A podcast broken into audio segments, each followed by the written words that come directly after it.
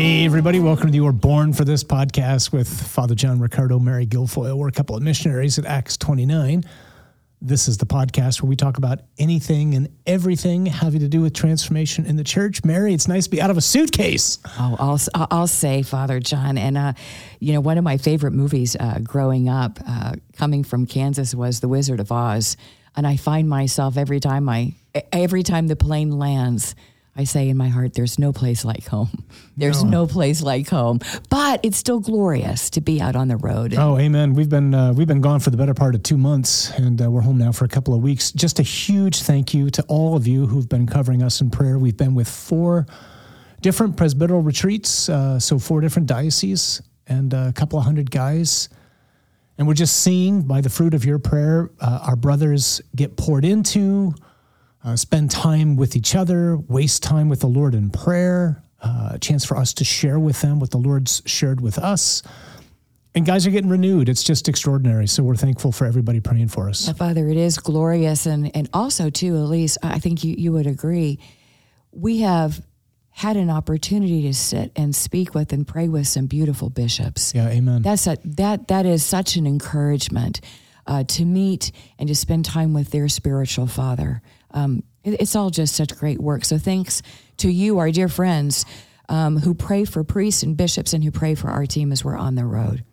So we have a, a pretty simply focused podcast episode this week. What is our title? So, our topic for today is What Do Kings Do? Which might not seem like it makes much sense if you've read the readings uh, in advance, but we'll try to figure out why it is that we think it does. So, let's pray first. In the name of the Father, and the Son, and the Holy Spirit. Amen. Oh, gracious Father, we just thank you again right now for the chance to reflect on your word, which nourishes us and gives us life, which corrects our ways of thinking, gives us strength. We just ask that you would continue to enlighten us by the power of your Holy Spirit so that we might continue to grow in conformity to your Son Jesus, and most especially to see what he sees as he sees it and to act accordingly. We pray that you continue to give us a heart ever more conformed to His. We ask all this in His most mighty name. Amen. Amen. In the name of the Father and the Son and the Holy Spirit. Amen. Well, like you, Father John, I'm so excited to dive into today's scriptures, but you have some exciting news to share with our friends. Yeah, I do. You know, um, for those of you who follow the Rescue Project, you'll know that it's been dubbed into Spanish, which has been a great gift. Not only are the resources translated, but they're dubbed. I sound fantastic in Spanish. uh, I speak like a couple of words in Spanish, that's about it. But we found somebody to dub it, which was great. And we just received a matching gift to enable us to translate the Rescue Project into two other languages. So the matching gift is basically going to cover one translation um, a translation costs about $55,000 to dub and to translate everything into another language. And our desire is to get the Rescue Project into as many languages as possible so as to reach as many people as possible with the gospel. So, because of the matching gift, we have waiting there. Uh, a $55,000 gift, which will be matched if we can get another $55,000 in um, people's generosity. So I'm reminded as we start and just talk about this, a, a dear friend of mine uh, who's been a, a, real gracious supporter of ours, she said, you know, you have to tell people that you need help. I wouldn't know you need help if you didn't ask. And so uh, we're saying to people, we need help. This is how we uh, were able to do everything that we do for free is by people's generosity. So, as you're thinking about Christmas and how you might want to help support those places which are making a difference in the world, we would just ask you to prayerfully consider whether or not the Lord's inviting you to help us and especially to partner with us in uh, making the gospel as available as possible to others. And you can you can give to Acts 29 by just going to the website, right? Yeah, so just go to A um, Acts 29 ACTS xxix.org and then click in the right hand corner on the give button and you can give right there. Or if you happen to be a friend of ours outside the US, there's an email address there that you can email someone on our on our team and they'll help set up gift giving. And you know, Father John, I'm even thinking too, you know, just having been with so many priests over the last month, the number of um, uh, priests who are from Vietnam. Mm and India and Philippines various African and countries. Various African countries. And we have these communities here in the US and we want to make sure that that they can experience the gospel, the power of the gospel, as well as those who are living outside the country as well. So please pray and pray about giving, and just know how very grateful we all are. Amen. That said, okay, let's dive into the Word of God. Right. So this, so this reading comes from Exodus chapter 22, verses 20 through 26. So thus says the Lord, you shall not molest or oppress an alien, for you were once aliens yourselves in the land of Egypt. You shall not wrong any widow or orphan. If ever you wrong them, or they cry, and they cry out to me, I will surely hear their cry my wrath will flare up, and I will kill you with the sword. Then your own wives will be widows, and your children orphans. If you lend money to one of your poor neighbors among my people, you shall not act like an extortioner toward him by demanding interest from him. If you take your neighbor's cloak as a pledge, you shall return it to him before sunset, for his cloak of his body is the only covering he has for his body. What else has he to sleep in? And if he cries out to me, I will hear him, for I am compassionate. Yeah, so you know, I'm immediately reminded of a. Uh, I was living in Washington D.C. in the late '90s, and this was the first reading. So here's this is uh, the month of October, which is Respect Life uh, month in the church, and I'll never forget. It was a group of people who were coming to um, to raise money on behalf of pro life agencies. And this was the reading If ever you wrong them and they cry out to me, I will surely hear their cry. My wrath will flare up, and I will kill you with the sword. Then your own wives will be widows, and your children orphans. And I remember living at the time, or at the time I was living in DC, I think for every one child born in the District of Columbia, there were two abortions. And just being so sobered by this. Like th- these are serious words from God about how we treat one another and about the, the accord um, and the respect we need to have for human dignity. Hmm. Amen. Amen, Father John. I'm thinking too about, um, you were just talking about life and I remember, uh, I think it was on one of Mother Teresa's visits to the U.S. Correct me if I got this wrong. But of course, abor- uh, abortion is like one of the one of many scourges on this country. And she said, "If you don't want that child, I will take that child." Yeah. I mean, she had a heart.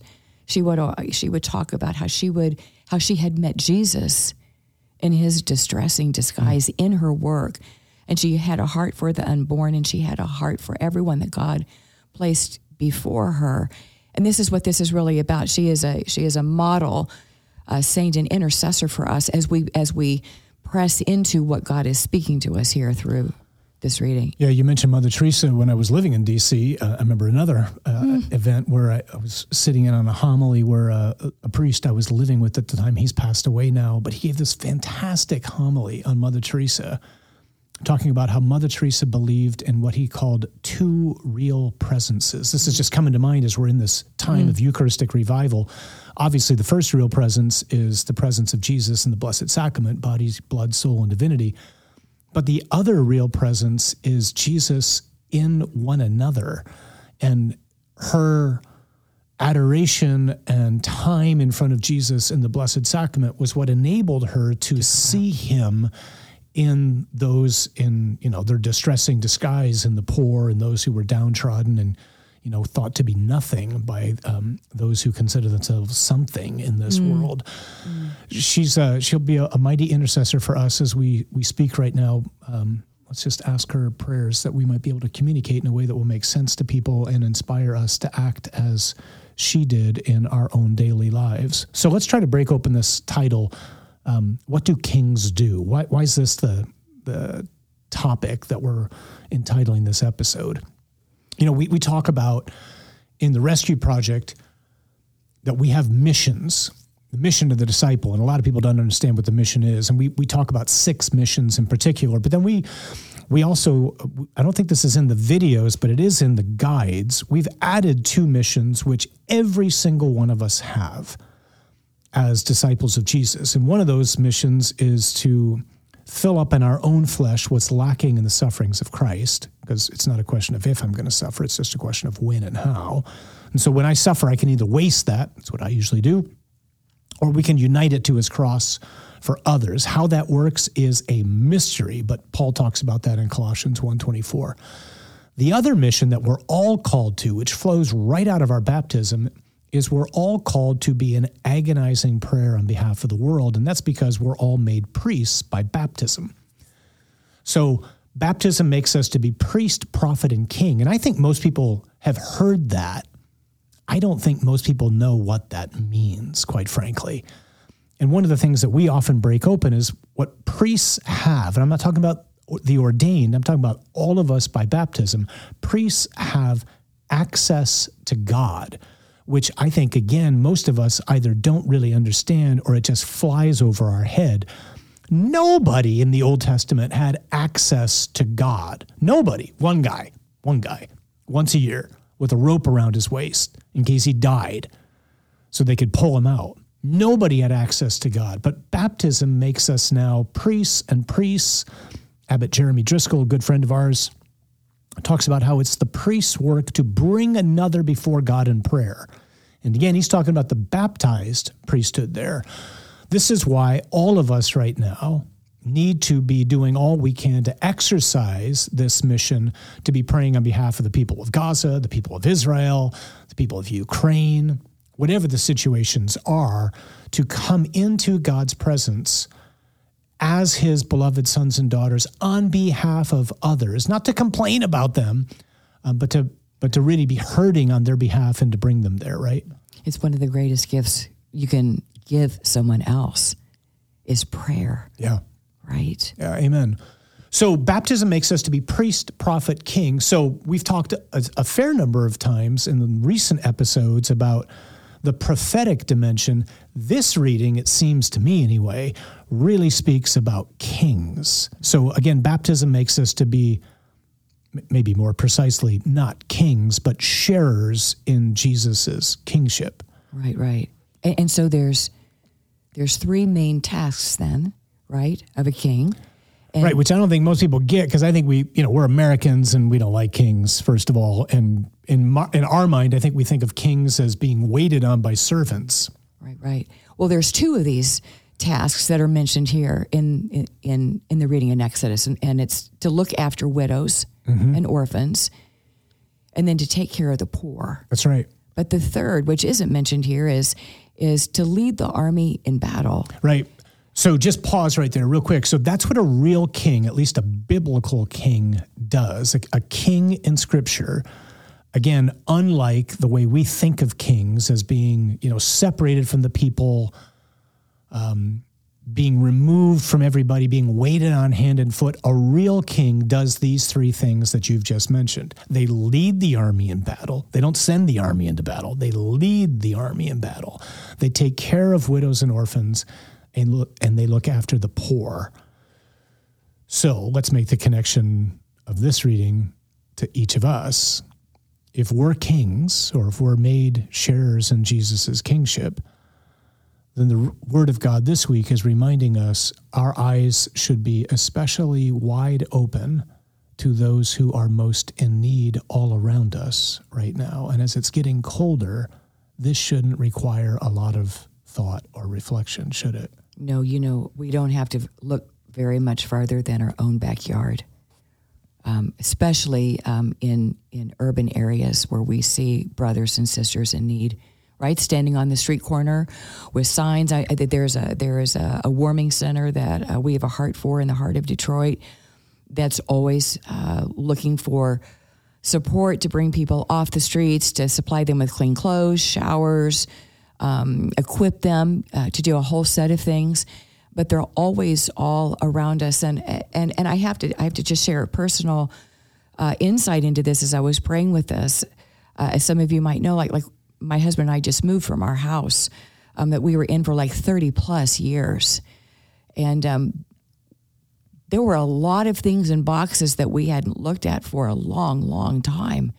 We had a lot of clothes in those closets too that we hadn't worn in a long, long time And as we were going through all of our boxes and we're still amidst boxes opening, I was so keenly aware of I have in my possession, we have in our possession that which rightfully belongs to somebody else. Right. Like I need to go through those boxes and set aside this is going to those in need, right? This is going somewhere else.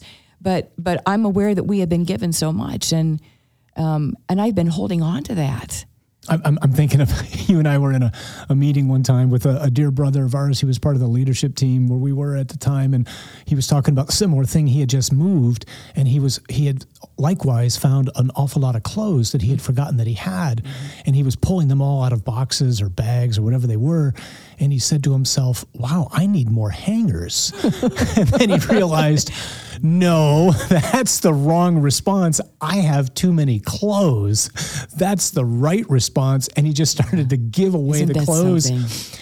You know, we, we, I know there's a number of us that were, you know, in the kind of, we, we run together in the same field where we regularly, somebody encouraged us to get into the habit of purging clothes twice a year which is, you know, for those of you who maybe have never considered doing it, a great habit to get into. And especially right now in, you know, those parts of the country or the world where it's getting cold. You know, you can, you can, how do you do this? You go through your closet and you look at things you haven't worn in, in six year. months. Yeah. You know, and if I haven't worn it in six months, the response shouldn't be, oh, good, I forgot I had that. The response should probably be, mm, I probably don't need that and then to just bag up some clothes and take it down to you know to the goodwill center or right. you know one of those warming centers that like that you mentioned or someplace you know a parish where they're doing uh, clothes drives st vincent de paul whatever it might be because how many clothes do we really need? And i love the whole mindset. If we approach it just from not you know you, you don't want to do you know we don't want to do this just to make more room in our closets. We need to really have god's heart. Mm as we do this. It's just like I'm making more room for more clothes. I'm really handing over, I'm really giving to my brothers and sisters in their distressing disguise what they most need, what I have really belongs really belongs to them anyway. And I think that's what it means to to bring the aroma of Christ to our brothers and sisters. And mm. like I said, just not you don't have to look very much farther than our own neighborhood to see that there's folks in need. Yeah, and you know, increasingly so as we keep you know, moving along in this time of Eucharistic revival in the church, I, I keep reflecting on the question there's got to be more to the revival than just increasing the belief in the real presence of Jesus. I mean, if that's all that happens, is more people believe that Jesus is truly present, body, blood, soul, and divinity, and it remains either an intellectual exercise or just a private devotion then it's not bearing the fruit that the church is asking for it to bear. Those things are important to be sure.